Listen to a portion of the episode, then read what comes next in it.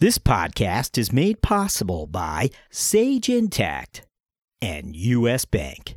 Hello, this is Rich Antonek, CFO of Veritext Legal Solutions, and you're listening to the CFO Thought Leader Podcast. This is episode 213. How, as a finance leader, are you How driving, you driving change in your organization? organization? How are you driving change within your organization? In this episode, we speak with Ash Noah. Vice President of External Relations for the AICPA's Chartered Global Management Accountant Designation, the CGMA. We should be able to take complex data, complex information, complex analysis, and be able to communicate it in the context of business in a simple way so that a generalist can understand understand it. And, and that is a, a skill which is around communication.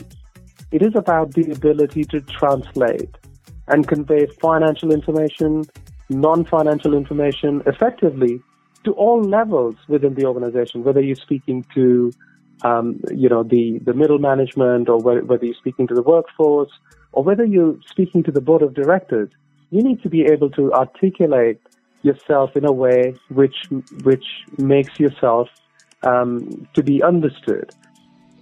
Hear our complete interview with Ash after these words from our sponsor. It's a question every growing business must answer. How do you scale your organization to accommodate growth while reducing risk? Sage Intacct provides the instant visibility into deep operational and financial requirements that inform decision making when scale is top of mind.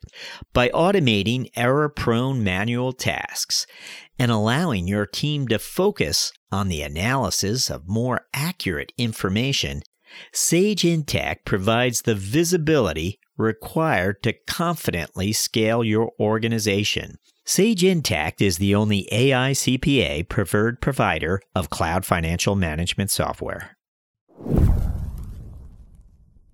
Hello, we're speaking with Ash Noah, Vice President, CGMA External Relations at the American Institute of CPAs.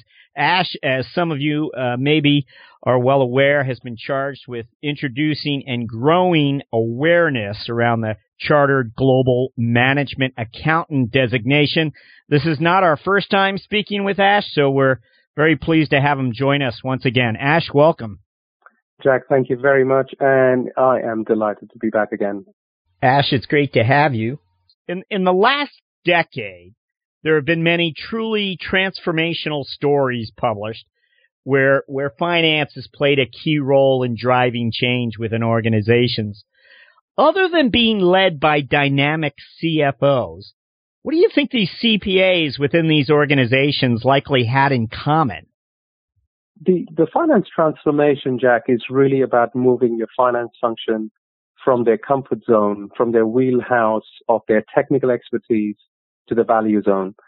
And you operate at the value zone when you bring insightful analytics, which are actionable in the business uh, when you're able to influence the organization with those insights and then create strategic impact.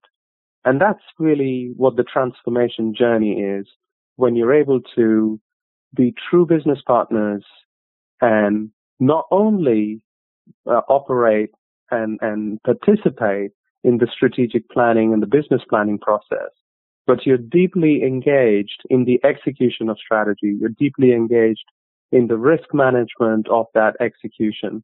So transformation happens at two levels, what I have seen. The first level of transformation is when you have transformed the function to be more efficient. And that is around deploying technology, uh, shared service centers, creating centers of excellence, and delivering scale benefits. But transformation should not stop there.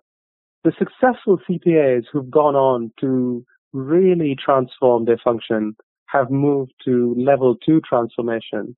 And the level two transformation focuses not on technology and not on processes, but now it focuses on people and talent.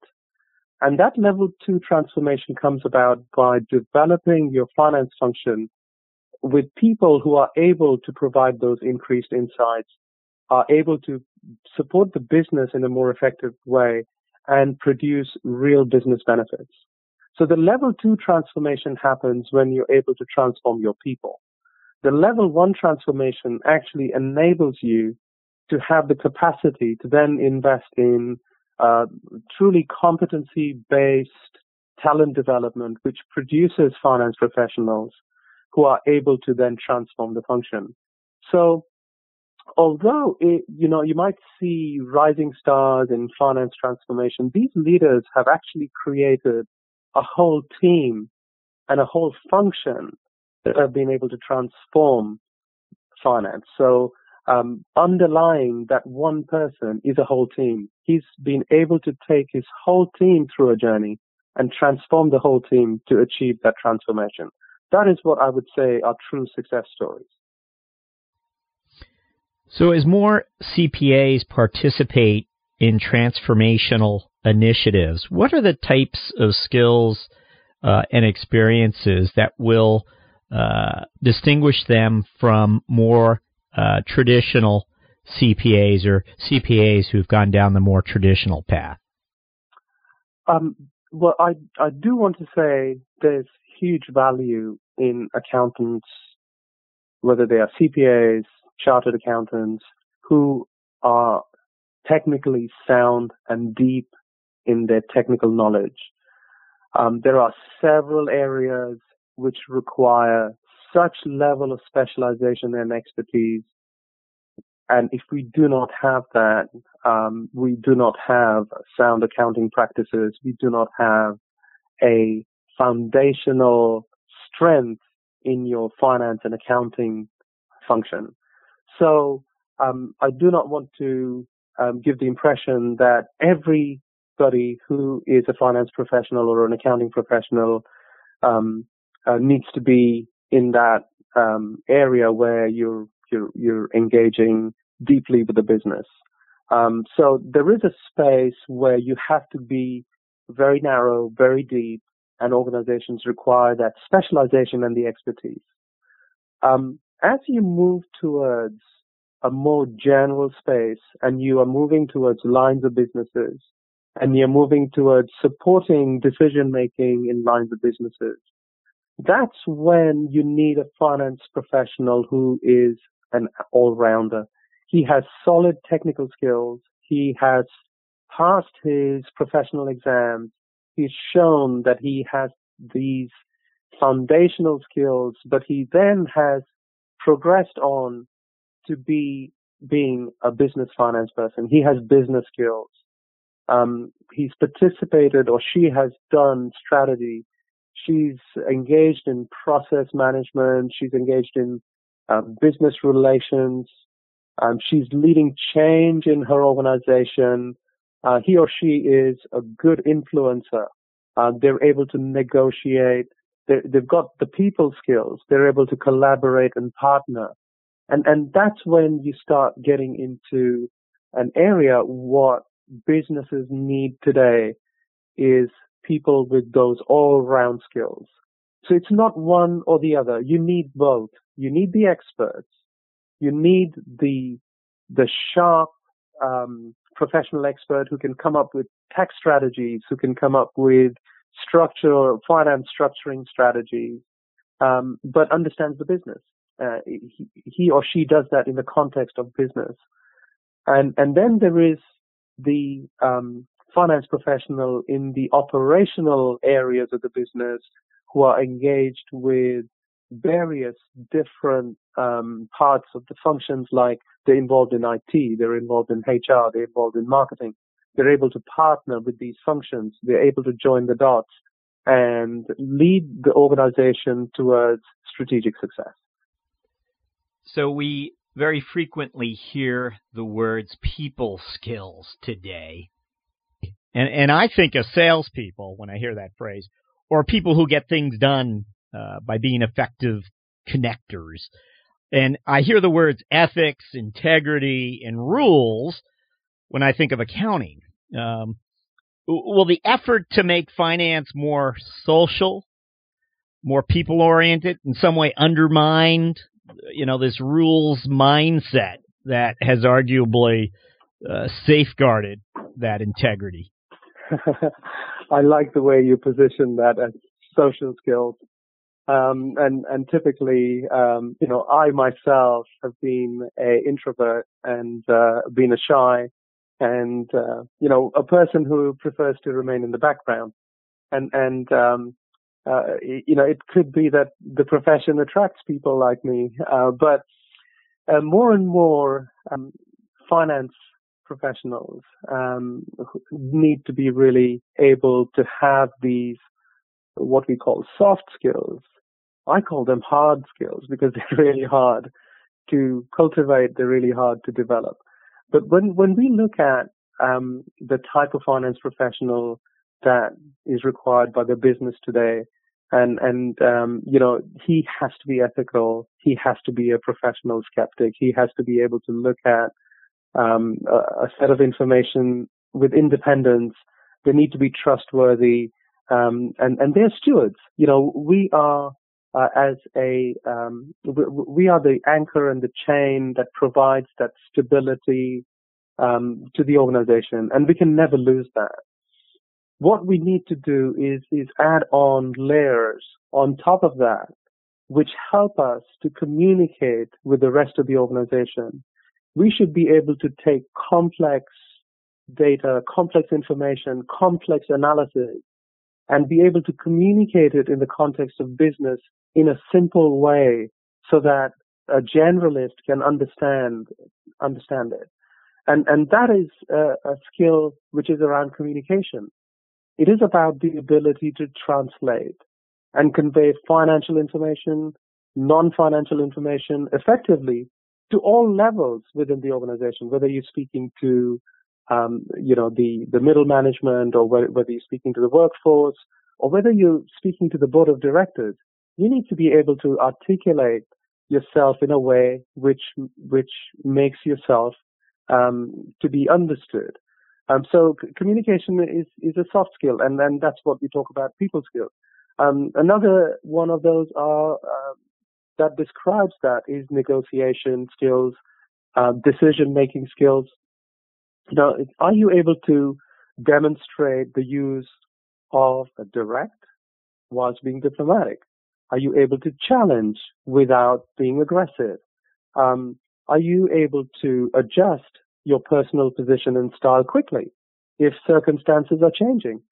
Um, you know, you need to be specific and you need to be able to talk to uh, some of these specific competencies and you need to be able to articulate them. Otherwise, you, you just say, oh, I want you to be a better collaborator. I want you to be uh, better at communication. But unless you are as specific to say that, um, you know, collaboration is about the ability to establish relationships, to establish cross-functional partnerships, and demonstrate integrity in that collaboration to be a valued partner. If you're not that specific, then you're being vague about collaboration. So one needs to define very clearly what do we mean by these soft skills and then say, well, we want you to be ethical. We want you to have integrity. We want you to be a steward, but then we want you to build these specific skills so that you are able to interact with the rest of the organization in an effective way to create value for the business. So, Ash, we heard you speak recently at uh, CFO Rising up in Boston about um, a competency framework. I want to ask you what the initial steps would be for a finance leader to leverage this, but maybe I should first ask when would a finance leader find this useful?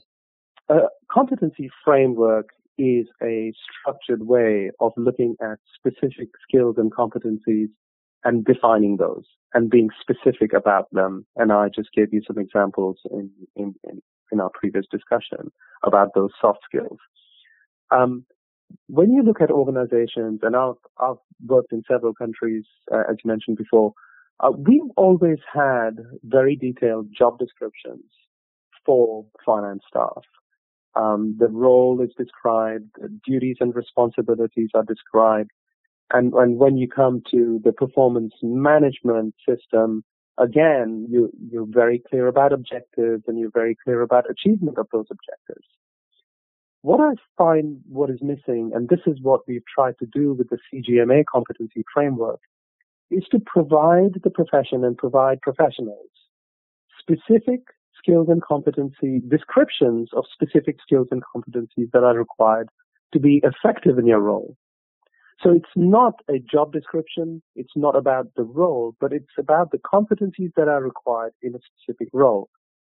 Our competency framework was, built after consultation with employers around the world, having workshop with several thousand financial professionals in roundtables as to describing the types of competencies that are required by business in the field of accounting. We went about uh, then putting those competencies into buckets, and and there are four main buckets, and it's um, every every bucket has built into it the ethics, integrity, and professionalism that is required from uh, finance and accounting professionals. So the four um, quadrants of those skills were starting off with the technical skills. We defined technical skills in great detail. But then we went on to describe the business skills, the people skills, and the leadership skills. And when you have covered the four quadrants of that competency framework, that's when you become a fully orbed business finance person. And we've gone on to articulate those business skills, those people skills, and the leadership skills. And so when you look at the um, p- business skills, we talk about strategy, we talk about process management skills, business relation skills, project management skills as an example. Um, and when we say people skills, we actually define those people skills. And we define influencing, negotiation, communication, collaboration, partnering. And then under leadership skills, we've defined them as team building skills, coaching skills, mentoring, how to drive performance in an organization, change management skills, uh, motivational and inspirational skills. So we've actually defined these skills at a high level. But then not only have we done that at the high level, we then go on and actually give the descriptors of those skills. So in the, in the leadership skills, I just mentioned change management. We then drill down into change management and we've defined those change management skills at four different levels. At the foundational level, intermediate, advanced, and expert levels. And I'll read you a descriptor from the intermediate level under change management. It is to understand the business objectives and how management changes tie to the business unit performance and results. So how does management changes tie to the business unit performance and results? It's that specific. Um, another descriptor at an advanced level for change management, monitor change management results and measure with business objectives. So when you get that specific, then you're able to have a specific conversation with an employee in a role. So when you are recruiting, you're able to define these competencies. You give the job role, but you also define the competencies you're looking for. It makes it easier to recruit. When you're trying to identify talent, it makes it easier to identify. And then it also helps you measure the gaps between uh, the, the current competency and the competency that you desire. And then you're able to address those gaps very specifically with targeted learning in order to build that competency. So it now it becomes a strategic framework, a structured way of identifying gaps and addressing those gaps in individuals and in the teams. That's what a competency framework can do, and that's how it can be engaged, and the, the, the power of a competency competency framework can be harnessed uh, in in this manner. Uh, what would be the uh, the initial step that a finance leader would want to take if they believed that they should adopt such a framework? They should look at the first point they should look at is have I defined my competencies within my organization for my finance and accounting staff? have I articulated them in a manner which can be understood? That is ground zero. If you answer no to that question, then you develop a framework. You can develop your own. Several organizations then sit down, have workshops, speak to the business, and start talking about how do I define the competencies? What are the competencies I want? And how can I articulate those? So we've built this competency framework, which is a list and drop. It's open source. Um, you, you can take the CGMA competency framework and you can use it to define your competencies. So now that is the first step. Define competencies that you need within your organization. And then you will be able to uh, progress along the transformation journey. We'd love to just ask you several quick questions about the CGMA and uh, curious about uh, the types of professionals who are um, seeking the designation today. And, you know, what we've been watching closely uh, are how companies are expanding overseas as an, at an earlier stage in their development than perhaps at any time in corporate history. And very often, uh, they don't have all the accounting resources that you would find in a larger enterprise. Doing business globally is is becoming a, a norm. Uh, it's not just for the large corporations um, the, the, way business is conducted today, uh, it is truly an international uh, arena. Uh, your competitors are not across the street; they're across in some other part of the world. Um, your customers are in all, any, all, and any parts of the world. So it, it truly is a global world. And uh, when, um, whether it's a small company or a big company, some of the challenges are still the same. Um, the big challenge is when you go global and when you go overseas is consistency. Uh, by that I mean consistency in the professional standards, consistency in the type of profession, professional qualifications you find around the world. Um, when you go into the emerging markets, you find um, highly qualified people. They have, um, you know, everybody has double degrees and master's degrees, etc. And it's really hard to find a standard which you can use to measure the local talent. What CGMA provides is a global credential. It's a global standard. It's one global exam. It's the um, standard everybody across the world has to meet to pass that exam and get the designation. So if you are going overseas and you're looking for someone with the same level of of professionalism, with the same skills and competencies as in the US, as in Europe, or whether they're in Australia or whether they're in Korea. Um, CGMA helps provide you that global standard.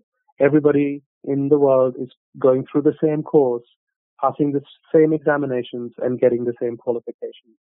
And, and you're able to standardize and, and you're able to, um, uh, have a common currency of, um, of measuring skills and of having professionals at the same level of professionalism around the world.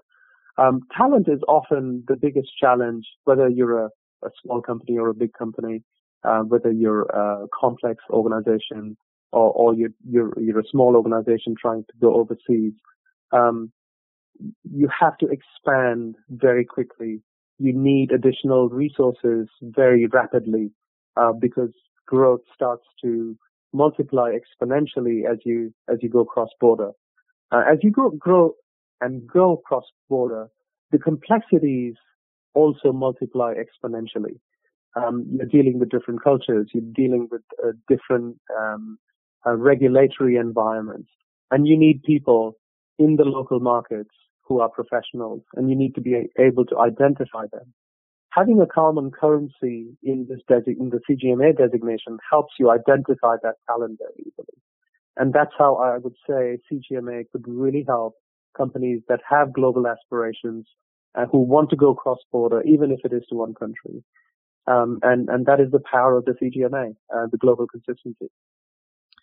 So what would be perhaps sort of the common profile of a of a candidate pursuing a CGMA today? Is it um, and you know how long how far along are they in their career often? Um, Jack, the CGMA designation uh, has been in existence in the U.S. for four years now. Um, it's come about by a partnership with the Chartered Institute of Management Accountants, who are a UK-based organization, but they're international. And they've been in existence for over 97 years. They've got a body of knowledge which has focused on managerial accounting and business finance.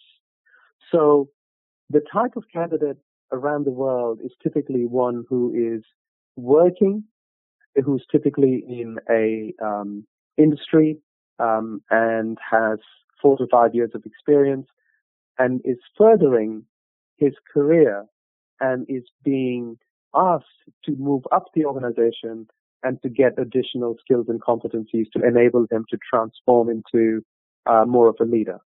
And, and that's the typical profile of a CGMA candidate. In the US, um, CPAs take the CGMA journey and CPAs who are typically uh, transitioning out of public accounting and going into business and industry, or CPAs who've been in industry for a while would like to have a, a designation that identifies himself as, hey, I am not only a technical expert, but I am also a business finance person. I am um, qualified in the corporate finance world, and the CGMA badge helps me to identify myself as that. Thought leader listeners, don't go anywhere. We have more of our interview after these words from our sponsor.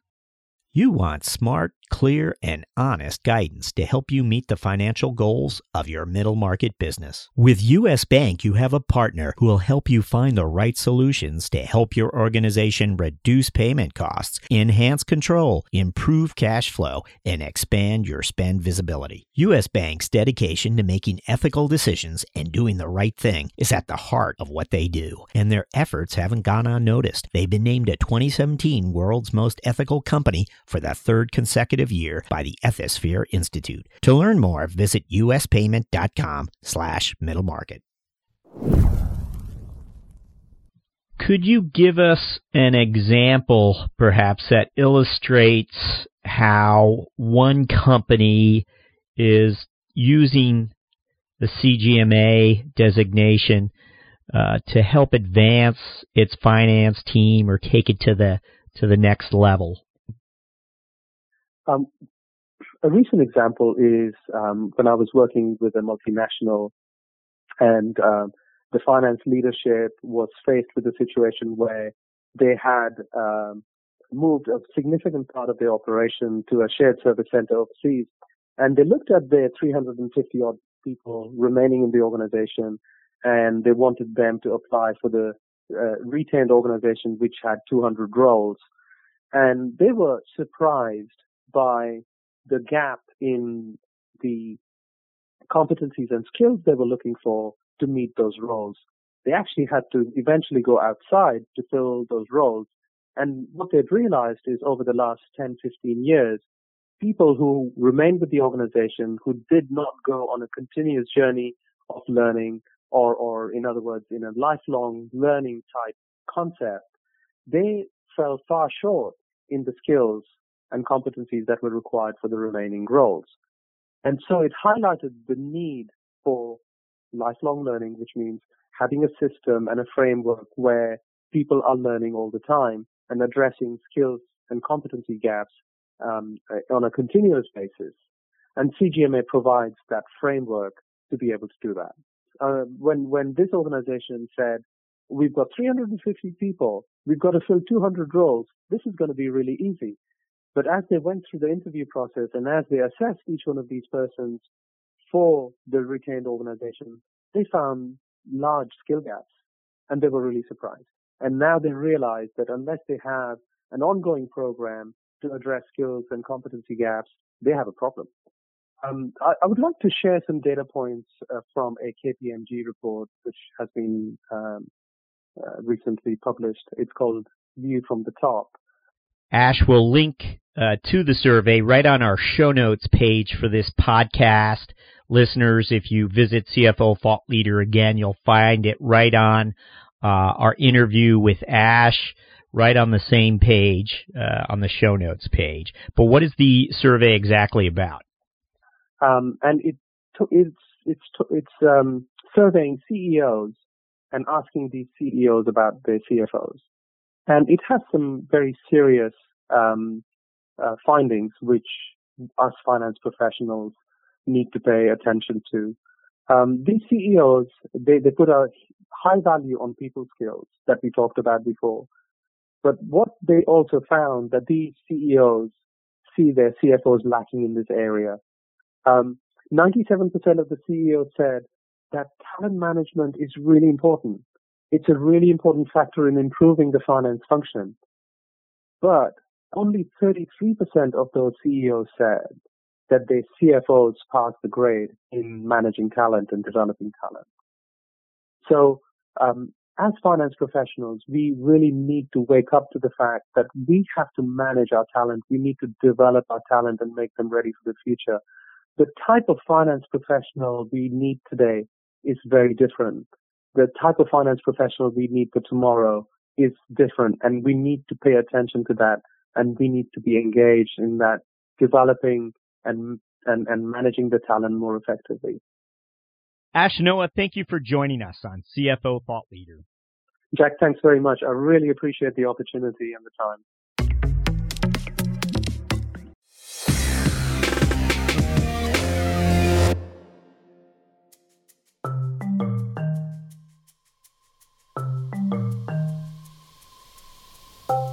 Hi, it's Jack.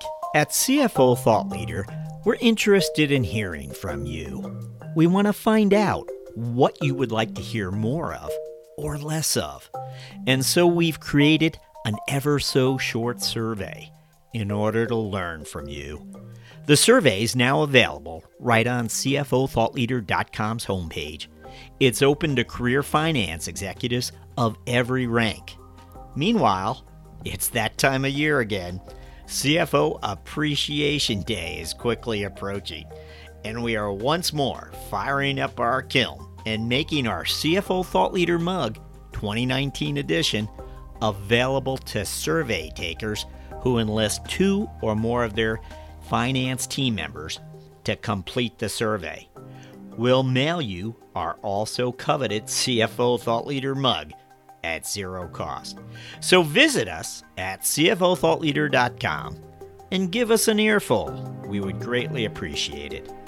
Some rules and restrictions may apply.